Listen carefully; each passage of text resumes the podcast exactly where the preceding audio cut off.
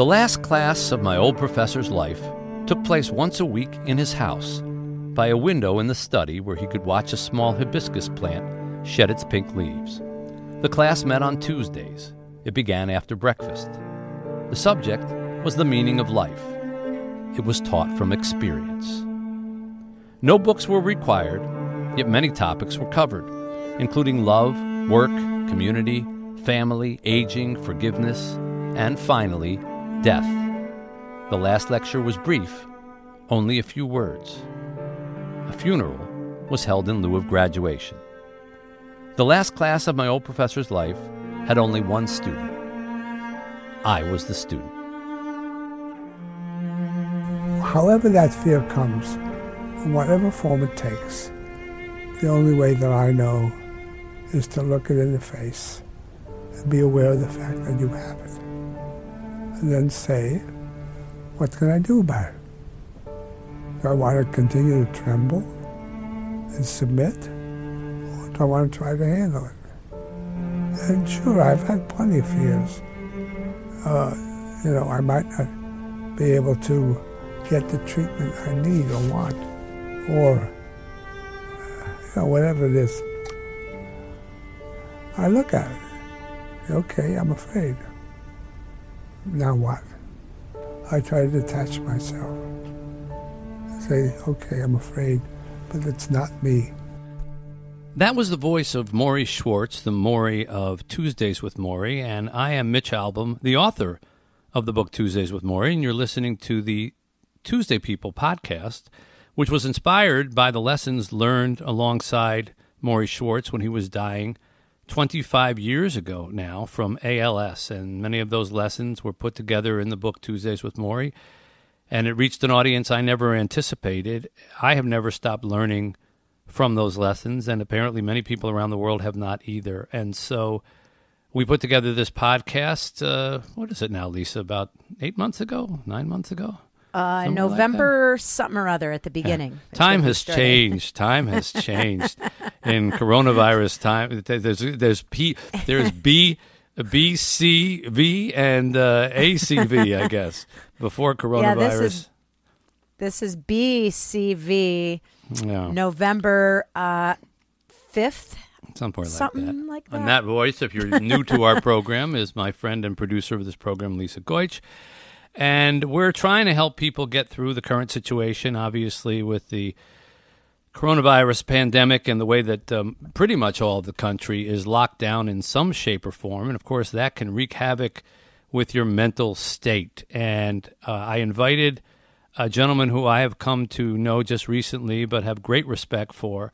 And my wife has followed his work for many, many years and introduced me to him and I think he's a perfect guest to have to talk about how to deal with some of the mental stress of what's going on right now. His name is Daniel Amen, if you have not heard of him, a psychiatrist, the founder of the Amen Clinics, a 12 time New York Times bestseller, and he's got a new book called The End of Mental Illness, which is going to make him uh, continuous in that particular vein. He is a physician, a double board certified psychiatrist and the recipient of the John Maxwell Transformational Leadership Award for 2019. More importantly, he speaks plainly and understandably about the brain and what we do and don't understand about it and what we can do to help control it. And I'm so happy to welcome Daniel Amen, Dr. Daniel Amen, to the Tuesday People podcast. Hello, Doc. How are you doing?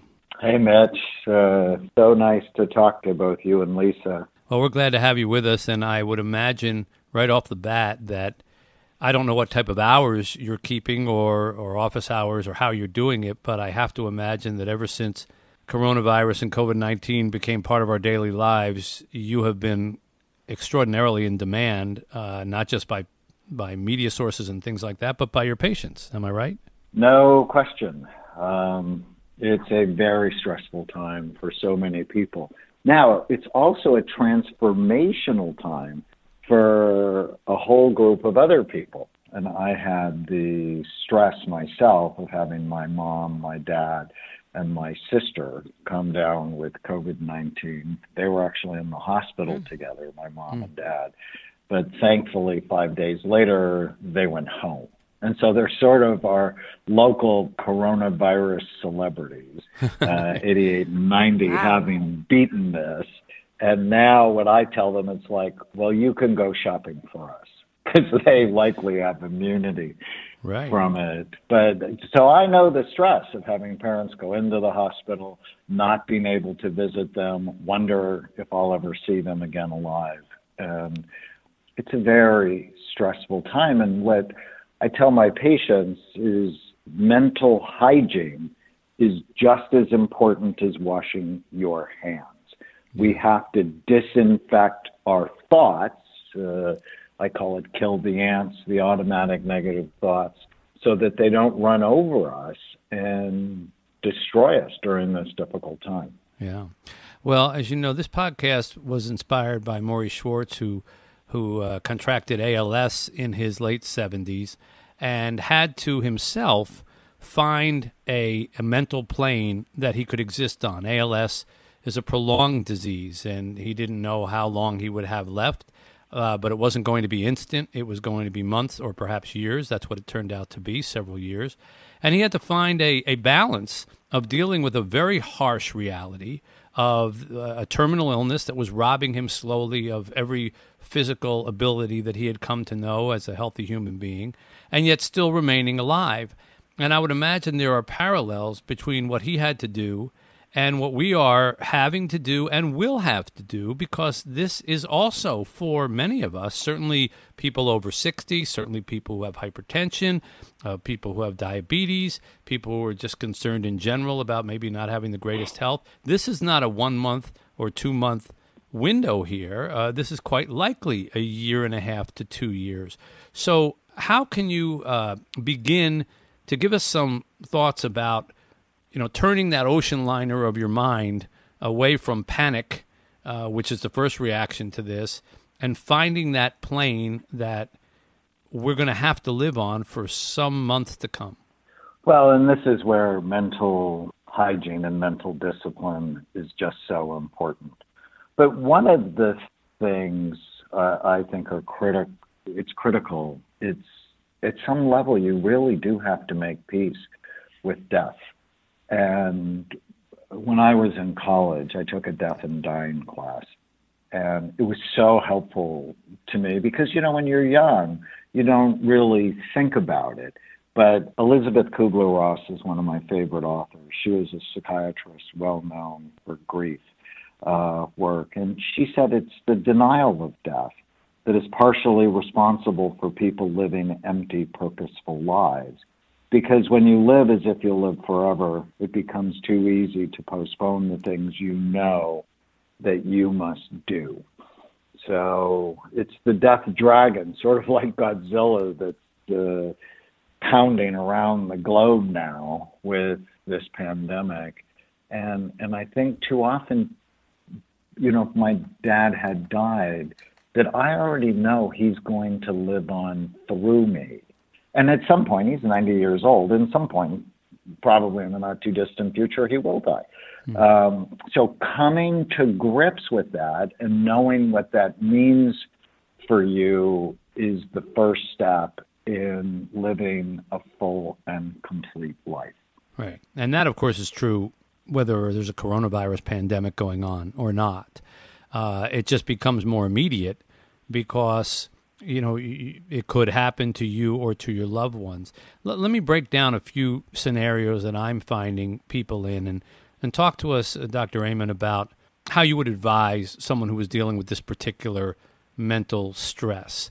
Uh, the abject anxiety, panic of getting this disease. You know, like even if I protect myself, somebody might come in the house or I, I, have to go out for groceries, uh, and, and, and I don't know who's breathing on me, and uh, and and uh, and I'm, I'm so worried that you know I, I might have missed, I might have forgotten to wash my hands for, for one moment, and that's what's going to get you know that's sort of over the top, kind of as if these these as if coronavirus is a is a devil that's hanging around your doorstep and trying to get in underneath the door and trying to get in through your pillow and all all that. How do you deal with that kind of anxiety and fear of the disease itself?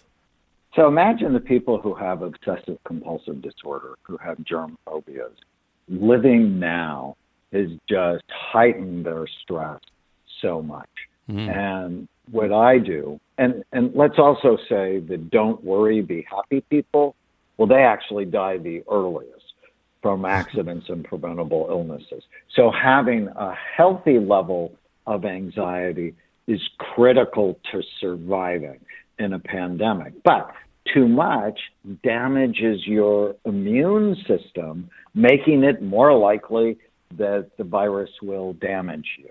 And hmm. so doing what you can do, but also at the same time having a stress management practice, which for me involves whenever you feel sad or mad or nervous or out of control, start writing down what you're thinking and asking yourself whether or not it's true. If you can absolutely know that it's true, and then do the things you know you should do, but also know if you worry too much, that's bad as well. Good start on uh, exactly what people have to deal with here. Lisa? Yeah, that's interesting because I have clinically diagnosed OCD, have since I was a little kid. And um, crazy enough, this, I felt very prepared for this in a way, you know? um, I certainly You've been thinking have already about had this masks. coming your whole life, haven't Oh, you? I've been, I've been, I've been waiting for this. you just had to life. clean a little bit more, that's all. An extra So- mopping. Yeah, I kind of feel like I'm the teacher in my house and everywhere else saying, "Well, this is how you should do this now." You know, like, like I, I feel a sense of calm. Is that normal? I don't know. That's such an interesting observation. I've been on the radio in London every Thursday night, uh, just answering calls from callers. And I had someone who had schizophrenia, another person who had autism. And they say, during this time, it's incredible how peaceful I feel because now the whole world knows the stress I've been under for many years. So That's what I'm talking about. We're all crazy that now. is really Ah. interesting. Um, but if you're worried about germs, then over time you actually develop rituals to keep Mm-hmm. them away. Now the problem is, is if you don't let your kids play in the dirt, they don't actually develop a healthy immune system because um, our microbiome, that's the 100 trillion bugs in our gut, uh, they need variety. It's just in the middle of a pandemic, being a really good cleaner is very important. All right, so that's probably the the most prominent one. Second, uh, how are you dealing with and what are you advising people who now, after a solid month in many states, have been locked indoors? They are stuck into a routine that's the antithesis of what they were used to doing. They're seeing maybe the same person or the same people, or they're seeing nobody. Uh, they're by themselves.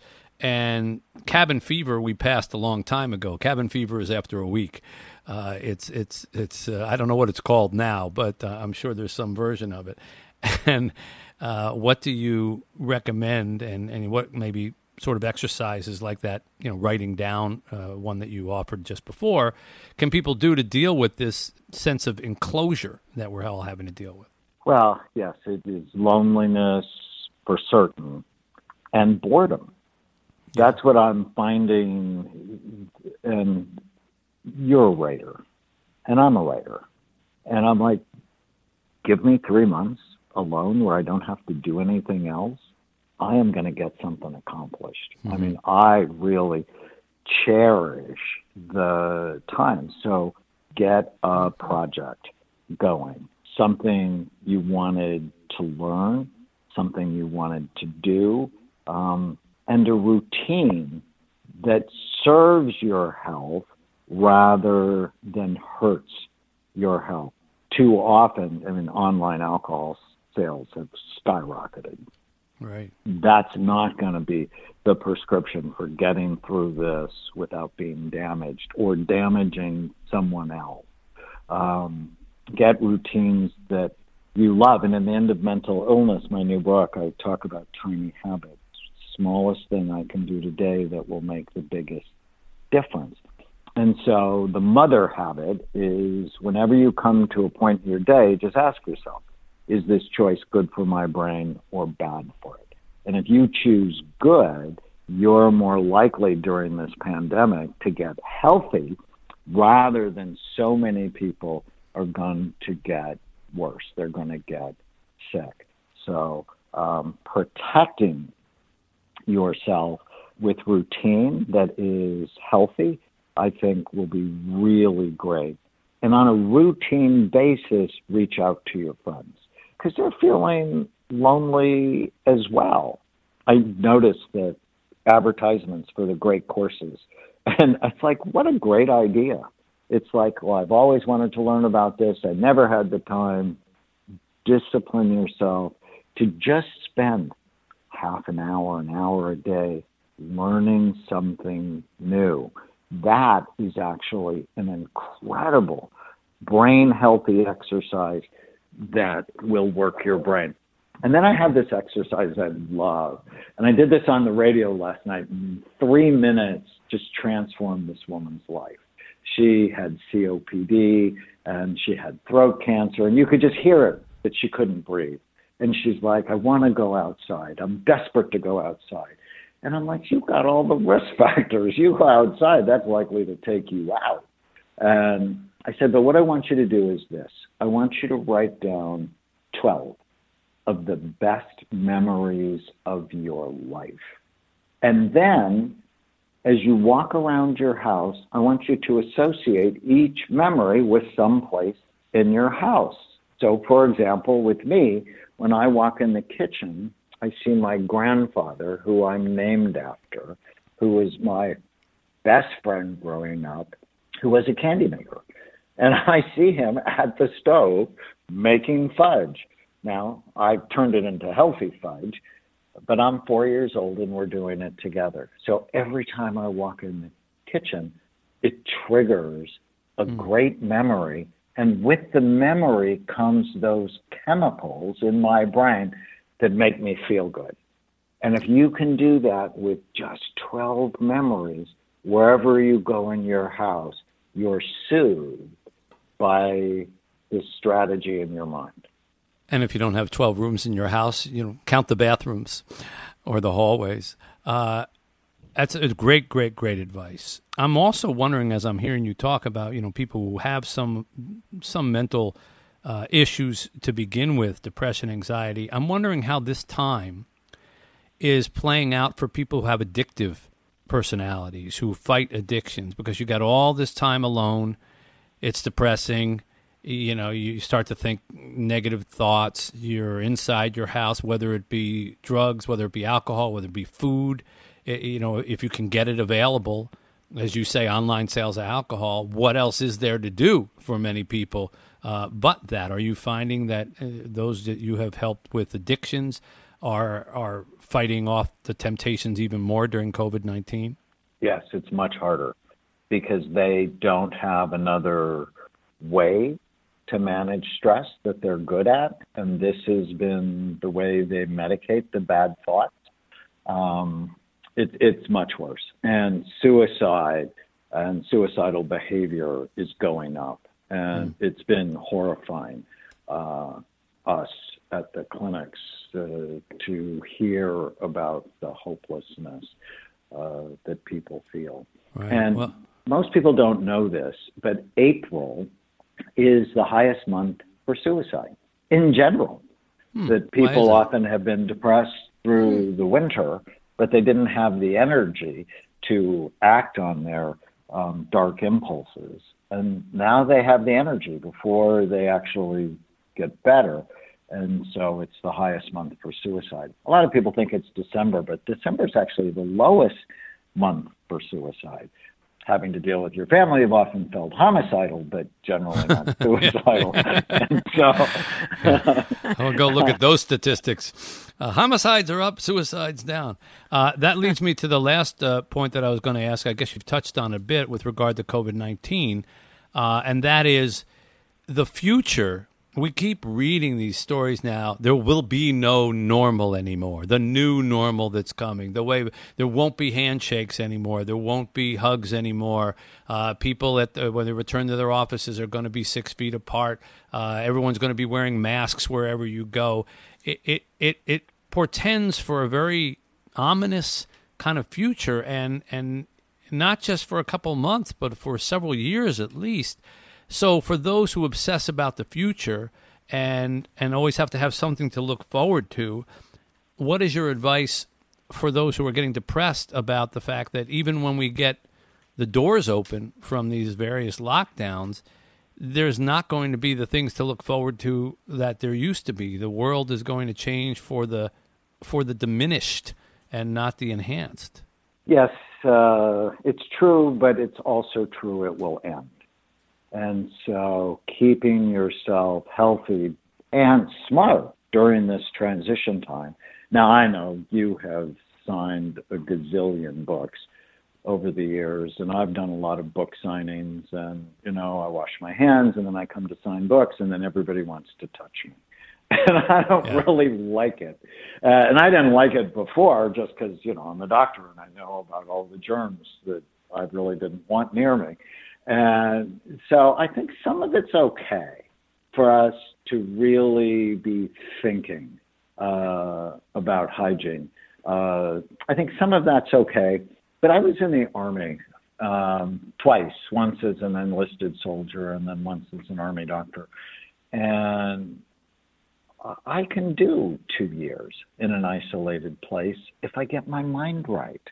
And if we get our minds right and realize by not shaking hands, by doing the social distancing, I'm protecting my mom and dad, or I'm protecting your mom and dad. If we get our minds right, then it's going to be okay. I mean, I'm a crazy Los Angeles Lakers fan, and the Lakers were having a great season, and I'm sort of bummed that it got changed. Right.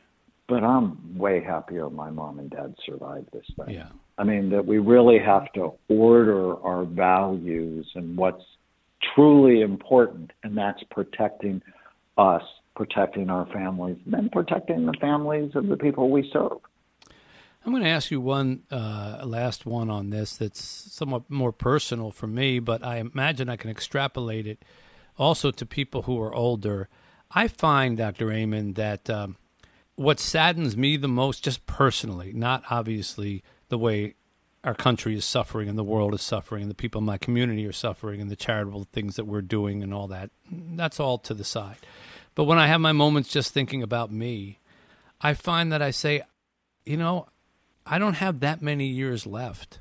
And I'm now going to give away a year, a year and a half, maybe two years of, you know me, and uh, you know, I have an orphanage in Haiti and I'm there every month have been for 10 years without fail. And now, for the first time, I've had to miss a month and, and another month and another. Who knows how long this is going to go?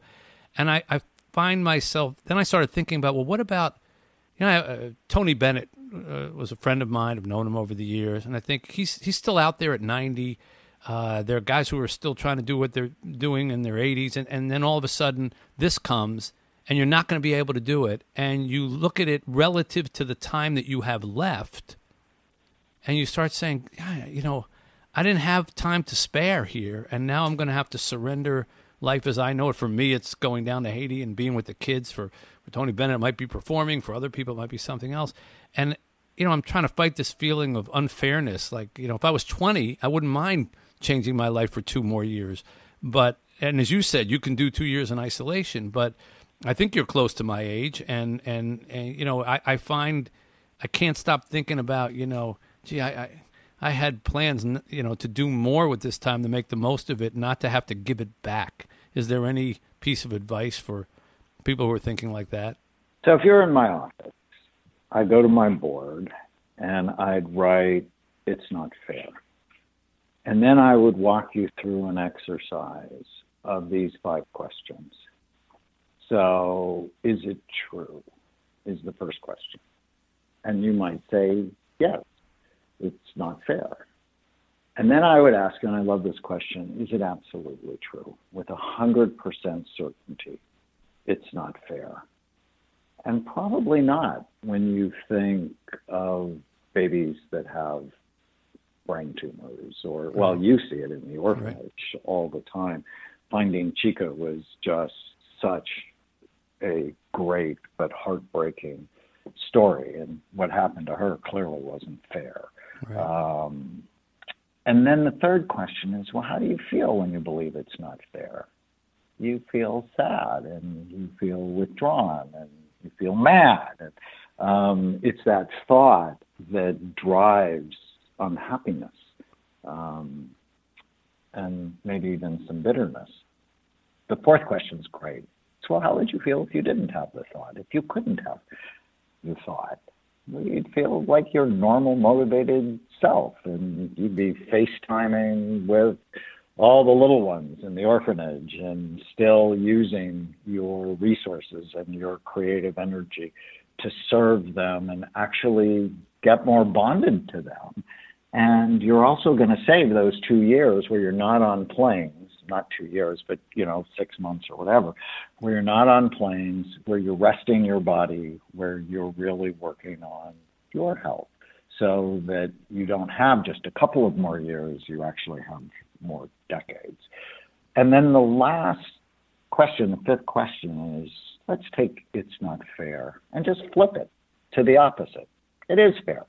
And then just ask yourself, is there any evidence where in fact this is fair?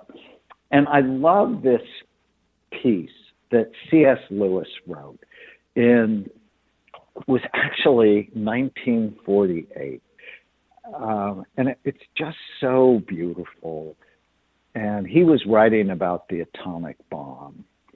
And if you just replace the atomic bomb with COVID 19, he, he writes in one way we think a great deal too much about COVID 19.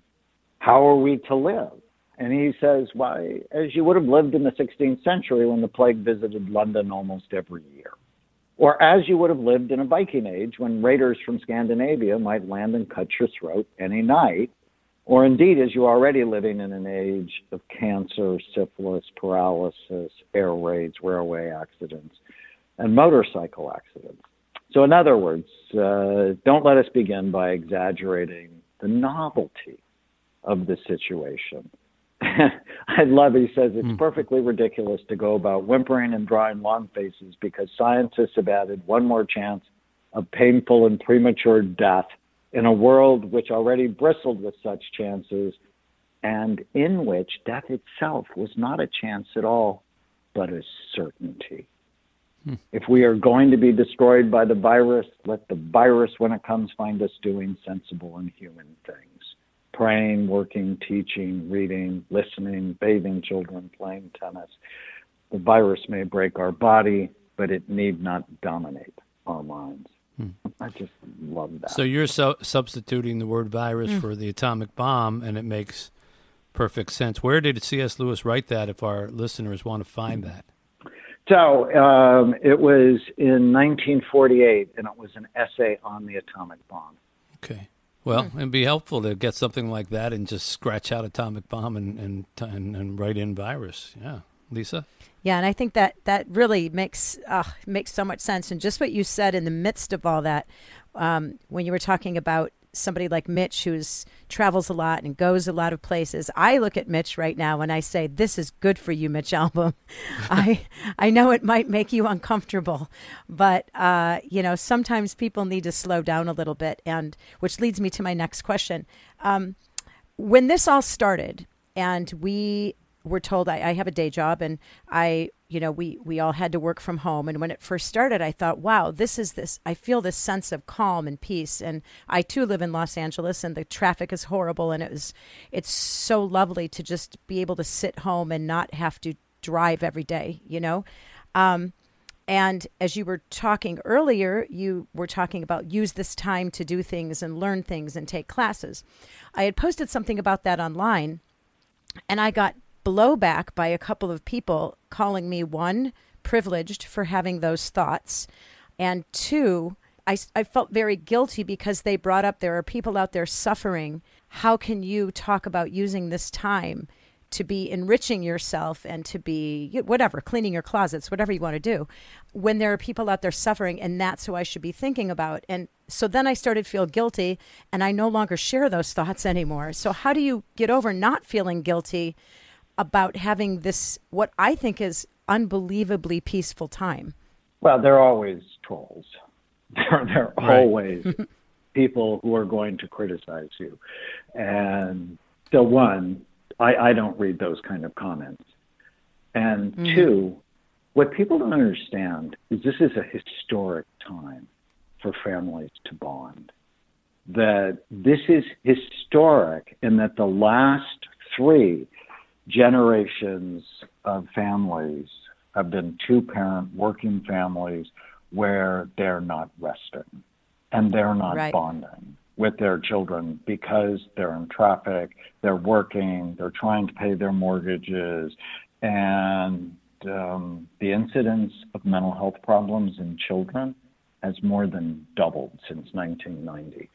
And wow. now we get to spend time. If you go, so what's the best thing about the pandemic? So I have a 16 year old, and I just we just adopted our nieces, 10 and 15. And the 15 and 16 year old, they wanted nothing to do with us. They were gone. You know, it's school, it's work, it's friends, it's anything but us. And my wife, actually, more than me, she was mourning the loss of our daughter. And now they're home. And for the first week, they were like really bristling against the stay at home order. But then mm-hmm. something shifted. And we have these long dinners together. We are playing table tennis together. And this is so important. And when I deal with my patients, because a lot of times my patients are home and they're fighting with each other, it's like this is an opportunity to you for you to fix your relationship with your son. This is an opportunity uh, to just step back and go, well, what do I really want? And you know, whether mm-hmm. it's two months or two years, if you're smart, you're going to take that time and guilt because other people are struggling, well, what are you going to do? You can't go outside and help them. Yeah. You can pray right. for them, you can donate, and you can do the things you can do. But recriminating yourself for being normal is not helpful.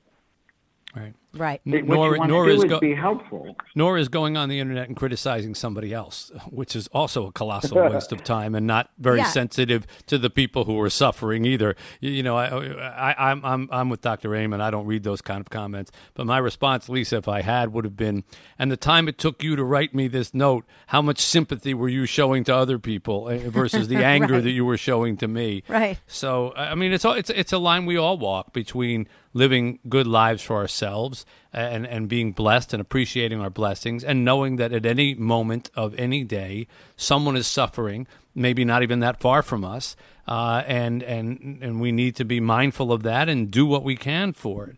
Uh, but, you know, I, I, agree, not everyone is born into uh, Mother Teresa's shoes and spends every every waking moment dealing with the, the, the poorest and the most suffering, and and it, it's it's a lot to ask of people simply to find a good balance in their life, and this time yeah. in particular. Dr. Amen has written a book, uh, the newest book called "The End of Mental Illness," and um, well, I remember uh, when when I first met you, I think this book was still not out yet, but I thought, wow, what a great title because. if if there's really if that could be true, uh, uh, the world would be a much different place. Uh, you talk in the book about mental illness, just that phrase. That guy has a mental illness. Uh, he's suffering from mental illness. She's having, you know, she, you know, she has mental problems, things like that. That in and of itself starts to cause a problem. Correct? It's shaming. It's stigmatizing. Forty years ago, when I told my dad I wanted to be a psychiatrist, he asked me why I didn't want to be a real doctor hmm. why I wanted to be a nut doctor and hang out with nuts all day long. And my dad's not a dumb guy. Um, you know, he was chairman of the board of a four billion dollar company. Um, but it just has that shame attached to it where nobody really wants to see a psychiatrist. No one wants to be labeled as defective or abnormal. but everybody wants a better brain. So, what if mental health was brain health? And that one idea just begins to change everything because everybody wants. It's like, yes, I want a better brain. Help me have a better brain. And oh, by the way, your depression's less and your anxiety's less and your memory's better and your focus is better and you relate better to other people. Um, we need to end the term mental illness because it's wrong. These are not mental problems, they're brain health issues that steal your mind. And if we're going to end mental illness, the end of mental illness begins with a revolution in brain health. So you can go to most psychiatric hospitals today and they'll give you medication, but they'll also feed you like crap. And it's like, mm-hmm. nah, does that make sense? The brain is an organ just like your heart is an organ. But did you know that most people who see cardiologists have never had a heart attack? They're there to prevent them. So I see a day and talk about it in the end of mental illness where you're going to go see a psychiatrist and he's going to get your brain better to prevent depression, to prevent Alzheimer's disease, to prevent anxiety disorders. And how we do that is we go after each of the risk factors. Like we know the risk factors for heart disease, we also know the risk factors for things like um, depression. Well, you uh, one of the things you talk about, and I've gotten to know a little bit by uh, getting to know you and, and, and, and being a patient of yours, is identifying your brain type. I think most people just think we have this big glob of goo up there, and unless it gets a tumor, uh, it's pretty much the same for everybody. And uh, maybe some people use more of it than others, and they're smarter than others. But other than that, it's just this big gray glob up there, and and uh, and there's not much distinction to it. And I had my eyes open greatly when uh, we came out there and and uh, you perform uh, what's called a SPECT scan on brains. I don't want to get too technical with our audience, but uh, you actually talk about that there are different brain types. Can you explain to our audience in, in layman's terms what that actually means? So when I first started our imaging work, so we do a study called brain SPECT imaging, and SPECT looks at blood flow and activity, looks at how your brain works. And I'm so excited about it because as a psychiatrist, you know, most psychiatrists never look at the organ; they treat, which is a little bit insane. And I'm like, oh, what's the pattern for depression, or what's the pattern for ADD? And pretty soon I found depression had a whole bunch of different patterns. It wasn't one thing. Giving someone the diagnosis of depression is sort of like giving them the diagnosis of chest pain. Nobody gets a diagnosis of chest pain because it doesn't tell you what's causing it or what to do about it. And so I'd actually written books on seven types of ADD, and seven types of anxiety and depression, and six types of addicts, and five types of overeaters. And then I realized, well, we all have a type. Are we balanced? Uh, and the balanced people are managing the pandemic pretty well. Um, are you spontaneous? Those are the people more likely to end up on South Beach in the middle of a pandemic. They're just the don't worry, be happy people. then they're the persistent type, where my wife, um, she was prepared for the pandemic, even though I'd made fun of her for like 10 years. I'm like, why do you have all that stuff? She said, bad things could happen. So she was ready for it. and uh, your wife and my her. wife. Good insight. I love her. oh, the I told you so's. I'm just, there's nothing for me to say. There's just not one thing Yeah. to say. Yeah. Um, and then there's the sensitive type. They can be a little bit of the glass is half empty, um, but they make really great therapists. And then there's the cautious type. These are people, they're 10 minutes early for appointments and they're an hour early for the airport and they see what's wrong, which protects them, but it also causes them to suffer. So I talk about so what's your type? And what are the strategies to help you um, be the best you can be? Well, these and, and other topics are covered in The End of Mental Illness, which is a wonderful book, as are uh, so many other books that Dr. Amen has written Change Your Brain, Change Your Life, Healing ADD, Memory Rescue, and more. Uh, if uh, We've just given you a brief glimpse into his understanding of the world of psychiatry and, and treating it from where the brain begins, which I think is brilliant. And you're absolutely right. You know, how many psychiatrists you meet never talk about where all these things are coming from, the actual organ. You don't even get to look at your brain, and, and uh, it's not even brought into the diagnosis. So I think that uh, now's a good time to be reading up on things, and uh, this would be a good time to uh, read up on this particular one, uh, particularly if you're suffering from some depression or anxiety or other issues that are going on with COVID 19. In closing, is there a general piece of advice that you can share with our listeners having now this is less you as the doctor and more you as the son of two parents who as you said your dad's 90 you want to talk about high risk uh, when you were looking at the num- numbers coming in from italy and basically it felt like everybody who was over 75 or 80 who got it in italy died and died quickly and you have parents who are beyond that age. Uh, what did you learn from that uh, that you can share with our audience in terms of, uh, you know, perhaps if it, they find themselves in a similar situation or they're afraid of finding themselves in a similar situation?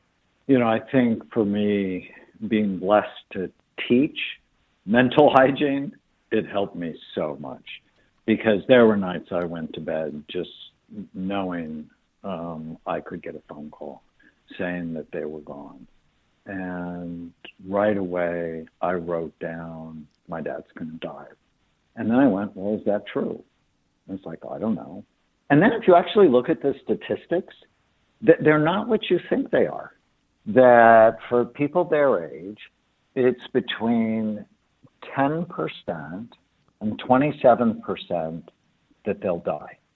That means there's a 90 to 73% chance, and you understand odds, that they're actually going to beat it at their age. Now, if you or I got it, we had a 1% chance we would die. So that's 10 times us, but it still means 90% he's probably going to be okay. And so by managing my mind with truth, it just helps me so much. Plus, in dealing with the death dragon that we talked about, I've already I'm come to terms with at some point I'm going to lose him, which means that's why I call him every day.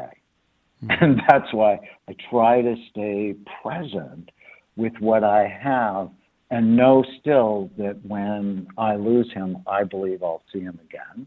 And he will always live in me. And uh, and he and I had a conflicted relationship. I mean, just the example of, you know, why don't you want to be a real right. doctor? He never got, you know, Father of the Year award. But about five years ago, when he was sick, he developed heart failure, and he never listened to me. I'm like, I'm actually really well-known physician and psychiatrist. He never listened to me until he needed me, and then he did everything I asked him to do, and it just changed his health and probably is the reason he was able to survive. Hmm. Well, uh, Dr. Amen, I can't thank you enough for spending this time with us on the Tuesday People podcast. It's been really enlightening and extremely timely, I think. And just as I had great admiration for Morrie, uh, how he was able to find the mental balance dealing with that terrible disease for for two years and to keep perspective on life. So much of what he said, which was intuitive to him as a sociologist, not so much about his brain, but about how he interacted with people, uh, I'm hearing reflected a little more medically, perhaps, uh, less philosophically, but still the result is the same through your words. And I want to thank you for sharing them with us, and I hope they are of comfort to people who are listening to our podcast. AmenClinics.com, by the way, is the link if you want to find out more about Dr. Daniel Amen and his practice. Uh, and he's got uh, offices there in California, but also other places around the country. And The End of Mental Illness is his latest book.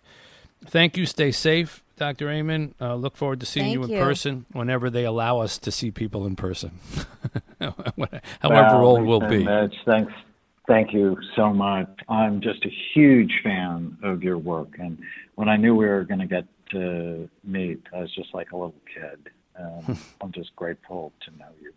Well, not as much of a little kid as my wife was, who basically was bouncing on the airplane uh, when she knew that she was going to get a chance to meet you. I, you know, we used to have a thing where where I said it, it, she loved Sting, you know, from the Police, and and and I said, you know, if you ever meet Sting and he says to you, you know, you're the most amazing woman I've ever seen. I, I've got to spend time with you. I said, you're you're free to go if you want to, but I I think she was actually more excited about meeting you than Sting. Uh, so you, you've you've you've leapfrogged a rock star, and that's uh, that's a good thing to have on your resume. That's going to uh, do it for today's edition of the Tuesday People podcast.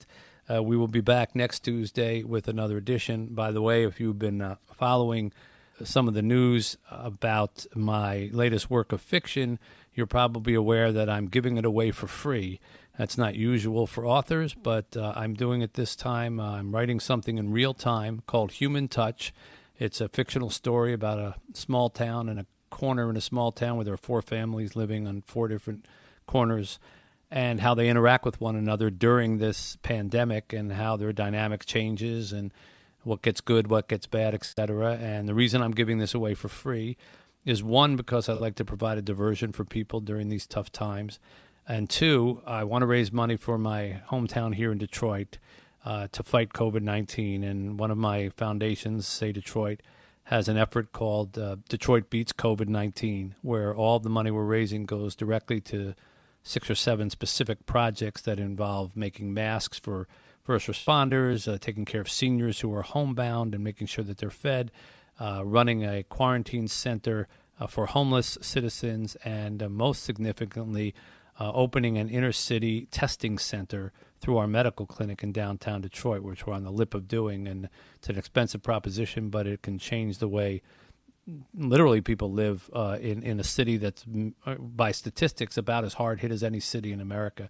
So if you enjoy what you read and then you're inclined to make a donation at the end, we welcome the donations. It's not a prerequisite; you can read it even without. So if you've enjoyed my books, you get to read one for free on the web uh, all you have to do is go to humantouchstory.com, humantouchstory.com, or you can find it at mitchalbom.com, or just type it in and you'll figure it out. We're up to chapter two uh, right now of what will be, I think, eight weeks. And don't ask me how it ends because I don't even know what's coming next week. I'm writing it and literally turning it in, and there it goes. So it's an interesting experiment. Until we see you next time, uh, on behalf of Lisa Goich, this is Mitch Albom saying stay safe, and we'll see you next Tuesday. Thank you for listening to Tuesday People. To be part of our conversation, join the Tuesday People community at wetuesdaypeople.com. Subscribe to our podcast so you don't miss an episode and share it with your friends.